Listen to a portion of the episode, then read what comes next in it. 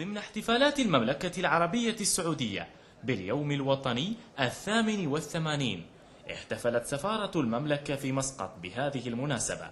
هذا وقد حضر المناسبة سلك رفيع المستوى حيث استقبل سعادة عيد الثقفي سفير خادم الحرمين الشريفين في العاصمة العمانية مسقط أصحاب السمو والسعادة ومعالي الوزراء وأعضاء السلك الدبلوماسي والعسكري والمواطنين.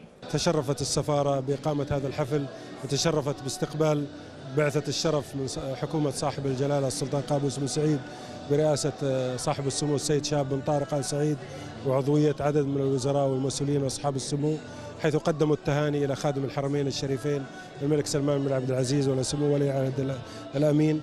وكانت فرصة في هذه المناسبة أن أقدم للحضور الكرام آخر التطورات وآخر الإنجازات التي حققت في المملكة العربية السعودية والحديث عن تطور العلاقات السعودية العمانية والآفاق المشرقة إن شاء الله لها. تأتي هذه المناسبة وسط إنجازات المملكة في شتى المستويات ومختلف المجالات حيث بدأ الاحتفال بكلمة نلقاها سعادة عيد الثقفي بهذه المناسبة حيث هنأ الشعب السعودي وأكد على قوة العلاقات السعودية العمانية والمتواصلة منذ مئات السنين. بهذه المناسبة السعيدة يسرنا أن نتقدم بالتهنئة الصادقة إلى المملكة العربية السعودية وإلى خادم الحرمين الشريفين وولي عهده وإلى حكومة المملكة العربية السعودية والشعب السعودي الشقيق بالتهنئة الصادقة بهذه المناسبة مناسبة العيد الوطني.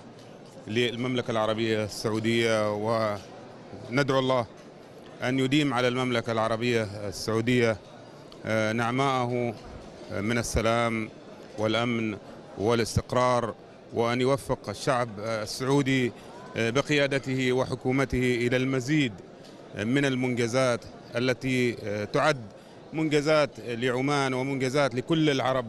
المملكة العربية السعودية ودولة الكويت جسد واحد وأخوة وأفراح السعودية هي أفراح الكويت.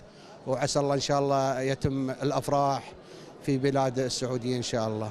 عام بعد عام من الازدهار المتواصل في المملكة العربية السعودية. حفظ الله خادم الحرمين الشريفين الملك سلمان بن عبد العزيز آل سعود وسمو ولي عهده. سمو الأمير محمد بن سلمان آل سعود. وحفظ الله المملكة العربية السعودية حكومة وشعبا.